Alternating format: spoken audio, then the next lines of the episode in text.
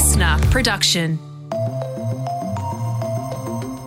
Hello, welcome to the briefing. It's Tuesday, the 8th of June. I'm Tom Tilley, joined by Annika Smethurst. And Annika, on today's briefing, what's your savings plan? Well, not mine specifically, but we'll find out why an increasing number of young people are buying shares. I'm going to get 1% in the bank. Maybe I get the market average of 10% a year in, in shares. If I get that, it makes a whole lot of sense. Yeah, that does make a lot of sense. It's just a question of how you get there without risking your hard earned savings. That is today's briefing. First, the headlines. Ben Roberts Smith's defamation trial has begun in Sydney, with the SAS veteran expected to take the stand today. His lawyer, Bruce McClintock Senior Counsel, started his opening address yesterday saying his client had been the victim of fellow soldiers who were jealous of his success in the field and credulous journalists too willing to believe their accounts. The testimonies of a number of former SAS personnel were included in stories about alleged war crimes committed in Afghanistan published by nine newspapers. Roberts Smith is arguing the stories implied he is a criminal and he denies any wrongdoing. And Melbourne's daily COVID case numbers rose to 11 yesterday, reigniting fears the lockdown may not end or may only partially end on Friday morning. The cases are all linked to known cases, but four of them are believed to be the Delta variant, the origins of which are still unknown. Chances are this came uh, across our border. That's we know that's where it's come from. So uh, most people that have come across our borders have come through hotel quarantine, uh, but we have no definite link to to any particular breach. That's the Federal Chief Medical Officer Paul Kelly speaking there. So, Annika, as a Victorian state politics reporter for The Age, you'll obviously be following this decision closely about the potential end of this lockdown. How will they make the decision? In the past two weeks, what we've seen is ministers get a briefing on Tuesday night, about 48 hours out before the lockdown was meant to end or start a couple of weeks ago. They get the latest data, they talk to the health experts, and they get a range of scenarios. So we think that will happen today. They will then wait to tomorrow just to make sure that their predictions aren't too wild and that they're within the barrier and they'll make a call on it. Now, look, 11 cases did worry a lot of people yesterday. It was sitting at like two a day and it was a huge jump. Having said that, they were all linked and that's mm. what they want. These people were already close contacts. They were already quarantining. So that's really good news. But authorities are really worried about mystery cases and should any of them pop up, I suspect we won't be getting out on Thursday. So that's the number we should be watching out for today, the number of mystery cases? Yeah, it's not necessarily getting them down to zero. Last time that was the government's sort of prerogative. I don't think they're quite in the same position this time. There's a lot of people that want to get out for that long weekend now. I don't think that's going to look like other long weekends we've known, but hopefully some easing of restrictions. Sadly, no skiing for people in Melbourne, which totally sucks. Meanwhile, in Victoria, the opposition's demanding answers from the Premier, Dan Andrews, as he returns to work after 91 days of sick leave. The Premier hasn't been seen in public since he slipped and fell on wet stairs at a holiday home on the Mornington Peninsula, breaking his ribs and T7 vertebrae. His lengthy absence and mystery around the initial fall has prompted inquiries from the Liberals, including where he slipped, what time, and when the ambulance was called. New South Wales has ruled out funding a dedicated quarantine facility, saying the federal government should build it. We are at our operational capacity. We have no capacity to do more.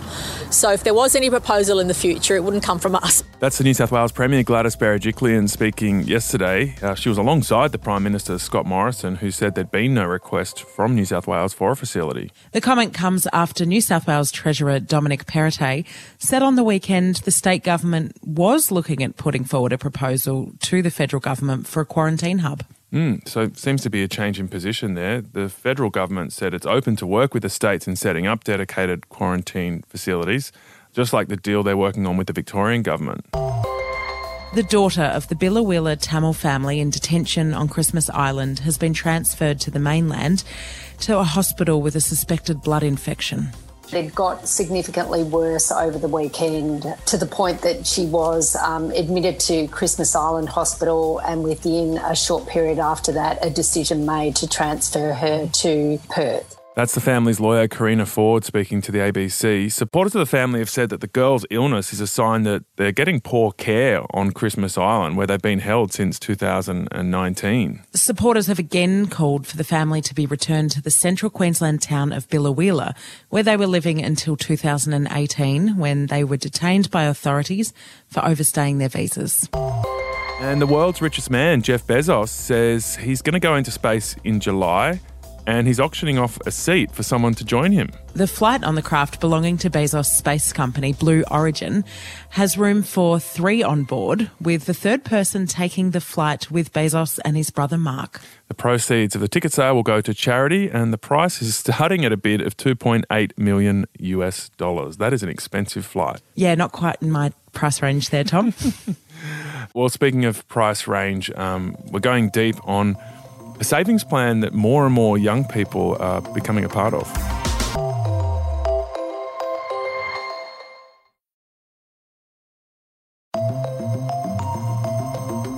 I was going for one of my long walks during lockdown and I was just checking my savings and I didn't realize how the monthly interest rate was so low. I was only getting at most like $2 every month from the interest and it was such a missed opportunity to have that kind of amount of fun sitting in a long-term deposit collecting dust basically when I could have made my money work harder for me. That's Chenny Wulandari. She's a 29 year old investor who represents some interesting trends.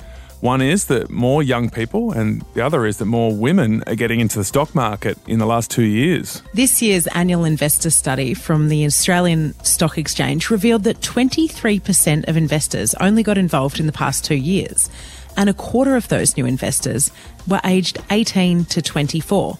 Like Chenny, lots of them were inspired by the pandemic. Yeah, so the report revealed that a decade ago, only a third of new investors were women.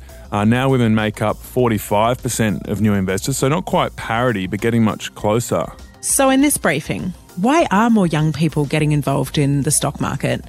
And how do you do it the smart way, getting a solid return without taking silly risks? Chenny Wulandari, tell us more about how you got into the share market. It's something that's been on my mind for a while, but I just never really got to it.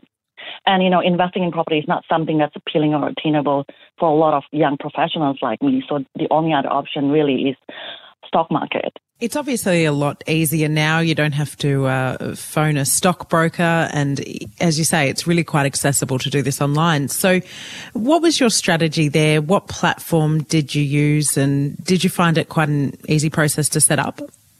Yeah, it was quite intuitive. You know, um, I had reservation at the start about stock markets. I was quite risk averse, and I was like, oh no, I didn't really want to go to a broker. I kind of wanted to charge by myself. So um, what I started, you know, I did a quick research to see which trading platform I should be using, compare the broker fees, and decided to go for one called SelfWealth, which charges a flat rate of nine dollars fifty, and you know, you could save easily quite a fair bit of money if you frequently do tra- the transactions every every week or every day.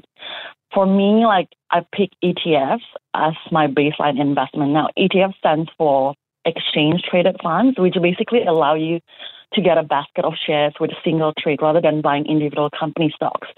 The easiest way to explain is that think of it like when you go to the supermarket, you want to make a mushroom dish, but you don't know what type of mushroom you want to get. So you just get a basket filled with different types of mushroom. That is literally what ETF is. So 80% of my investment fund in the stock market go to ETFs to provide that safety net. And then the remainder of that 20% can go to like individual company stocks. So, how are you going so far? What's your overall return? 10%. It's pretty solid, actually. So, Chenny, it sounds like you've made some very sensible decisions. Did you get professional advice? Um, no, not quite professional advice, but I did go to a couple of friends who are a little bit older. They're in their mid 30s and they've had um, investment in market stock market for longer. I think there are some really great resources that young people who are uh, wanting to make a play in this type of investment, they could jo- go join like Facebook groups. There are quite a fair few that you can join where a lot of young people exchange their tips on what to invest and how to start, or even just reading the news. There are quite a number of news sources that are handy and provide you that with easy to digest information on how to get started in online investing. So that was Chenny. She did a great job of explaining ETFs, which, as we mentioned, are a popular and savvy option, something I've chosen to do in the last few years. It's a single trade that captures a big group of stocks, so it gives you a little bit of protection. Yeah, that's right. So let's find out more about this surge in young investors and how to do it wisely. Uh, we're joined by Scott Phillips. He's the Chief Investment Officer at Motley Fool Australia. Scott, what do you think are behind these trends that Chenny personifies? it's a wonderful thing that uh, young people are getting invested. I think you know we know the value of time. You know, compounding for all of the the boring maths. The longer you can invest for, in fact, time is actually more important for most people than the return you can earn. Because if you can add 5, 10, 15, 20 years to your investing career, the net result when you finally retire or simply just want to stop working and live off your portfolio is just phenomenally, phenomenally bigger. So that's a wonderful, wonderful thing. Really, really great to see.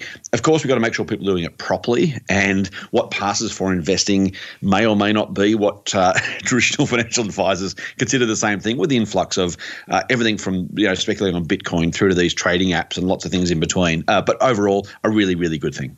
Uh, have you seen this reflected in membership numbers and hits on your website? And how much do you think, or does it reflect that we're getting people that have never invested before, young people, novices, trying to look for information on where to put their money? So we had a, a, real surge of interest basically when the COVID recession first hit.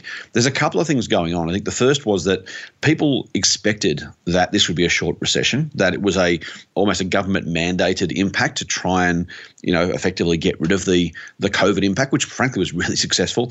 We also saw a great you know move from the government with JobKeeper, JobSeeker, and, and of course the cash splash. The you know welfare recipients got money, businesses got money. There was very much a sense that this would be short, we would be okay, that was, I think, part of what stimulated people saying, well, hang on, I've got some cash. I see the market's fallen. I'm really, really glad, by the way, that people did see it that way rather than the market's fallen, I need to run and hide. They saw it as an opportunity. And I think that really stimulated, those, those combination of factors really stimulated people jumping into the market. One of the things we kept getting told was that young people were being hardest hit by this recession as opposed to the last one we had. It was really specifically targeted at people in their 20s. I guess this is a sign that it didn't hit all parts of the economy equally, right? Yeah, that's exactly right. And we know it did hit young people hardest. We know from the unemployment numbers. We know from some of the job JobKeeper staff. I, I vividly remember, you know, driving down my local street and seeing lines out the front of Centrelink. I mean, these were these were real things that we shouldn't forget, and we have to. I know you guys do know this, but you know, our listeners need to remember that you know during even though the recovery's been swift, it's been strong. The ASX, for example, is already back above its pre-COVID levels. Um, that you know, it didn't treat everybody equally. As I said, our business actually did really well out of it because we were investors and people were looking for advice, as, as you asked before. So we did really well. Plenty of businesses have done it tough. Plenty are still doing it tough, and plenty of people working in those businesses, whether they are CBD hospitality, whether they're tourism. Uh, plenty of people are doing it really, really tough. But as you say, a lot of people did get a bit of a windfall. They got some extra cash, or they simply had the same amount of cash but weren't going overseas, for example. So, plenty of people bought new couches and TVs. I think a whole lot of people said, well, hang on, I put aside X thousand dollars to go to New York or Paris or London or Jakarta or wherever. All of a sudden, we can't do that. We can maybe buy a couch, we can buy a TV, we can holiday domestically, or we can throw a couple of grand into the stock market and see if investing is, is worth doing. And I think that's what a whole lot of people did. So, do you put this massive influx of, of young investors getting into the stock market down to the pandemic, or are there other factors like, um, you know, the massive growth in house prices making that mm. more difficult? Yeah, you're exactly right. So it's not just the pandemic, and that's a, that's a really good point. There's a couple of other factors at play. I think the first is absolutely you're right. People are, are, are looking at house prices and doing one of two things. They're either well, the three things. One, one is they're just saving and putting their head down and hoping that they'll get a chance at some point. But a whole lot of other people are saying either, hey, uh, housing's out of reach I'm going to invest in shares instead and make that my wealth building vehicle. Some others, though, the third group are saying, well, I can't afford a deposit right now, but if I save and invest, maybe my investment returns can actually help me get to a deposit more quickly. And we're definitely seeing anecdotally all three of those. But a lot of that latter group in particular saying, well, okay, I need to get, you know, unfortunate these days, you know, one, 200 grand to try and get on the property ladder. I've got 20, 30, 40 saved up. I'll put it in the market. I know it's going to take a while. I know it's going to be volatile, but I see that as the best return because I'm not going to get, you know, I'm going to get 1% in the bank. Maybe I get the market average of 10% a year in, in shares. If I get that, I mean, it's, it's more risky, as I said. Cash in the bank is safe as houses. Probably a bad analogy, but, uh, you know, that, they're doing that and that makes a whole lot of sense. The other thing I think we should think about too is the ability to trade more easily is a really mm. important part here. And it's both good and bad, by the way. It's much, much, much simpler. And I think that removal of a barrier is really important. Having an app in your pocket where you can trade, you know, buy, sell, buy, sell, that's a downside of it as well. You know, the ability to blow yourself up by being impatient or silly or reacting to fear or greed or concern. Those things are other downsides, but the absolute upside is it made it more accessible for more people, and by the way, cheaper as well. Some of the trades are free or as little as five bucks. Um, you know, it wasn't that many years ago that it was $150 a trade placed through a broker directly on the phone or in person. Mm. Um, so those things have been meaningful improvements. One of the crazy things we're seeing too is that females are really getting into this. 10 years ago, only a third of new investors were women. Now that's 45%. Do you know what's happening there? There are more women now investing on things like social media and you know, it's it's the old thing of in all sorts of um, of women are a minority, obviously, but all sorts of groups that haven't necessarily been prominent or publicly visible in these spaces before. When you start to see someone like you doing it, it makes it more accessible, more open. We want more young women investing, and by the way, they're better investors. So this is the huh. as as a bloke, I'm I'm happy to say it, but I'm also a bit ashamed of my own gender. Um, we tend to be risk takers. We tend not to be great investors. Women tend to, on average, when the research is done, perform better than blokes actually in investing because they're more patient, they're more thoughtful. They're less likely to respond emotionally to uh, changes in the market, good or bad. Um, they're simply less extreme in their emotions and their actions. One of the really interesting trends in the investor survey from the ASX is that 18 to 24s, this new generation of investors, are way more likely to invest in ETFs, these index funds. Do you see that as a good thing, given it can avoid the pitfalls of trying to pick stocks and getting it wrong? Yeah, ETFs are fantastic. I, I, mean, I pick individual stocks for a living, right? But yeah. if you if, if our listeners don't do anything other than buy ETFs, they will do really, really, really well. It diversifies your exposure to the market. You, you still get, by the way, the, the, ups and downs of the market. ETFs still fell 38% between February and March last year during the COVID recession and then have come all the way back. So you can't avoid volatility with ETFs, but you can avoid company specific risk. I could have a fund investing in the 15 worst companies I could find. And if I listed on the exchange, it would be an ETF quite literally. Mm. So I want to just be really careful here that when we talk about ETFs, they probably almost need a new brand for those you know, big, broad, low cost index funds. The language isn't quite right. I think the term ETF is actually a bit misleading, but mostly what people are talking about is these broad based index funds that you can buy, like buying a share through an ETF. I think every particularly young investor, buy an ETF, never sell it, and in 20, 30, 40, 50 years, uh, you will be amazed if you keep adding to that how much money you end up with. Scott Phillips from Motley Fool, which provides research and stock tips. Now, Scott has his own podcast as part of the listener family too. Yeah, and I think both of us can relate to those trends, right? Annika, I saved my first house deposit by putting it in a a savings account, but those savings accounts don't give many good returns now, and that's why people are turning to the share market to get there at a much younger age. Yeah, I fit that category too. People that luckily enough didn't lose their job during the pandemic, didn't spend it on going overseas. So I was looking for a place to invest, and this sums up exactly what I did. Tomorrow on the briefing, what is the future of Melbourne? How is the world's most livable city, or at least it was, going to emerge from the current lockdown cloud?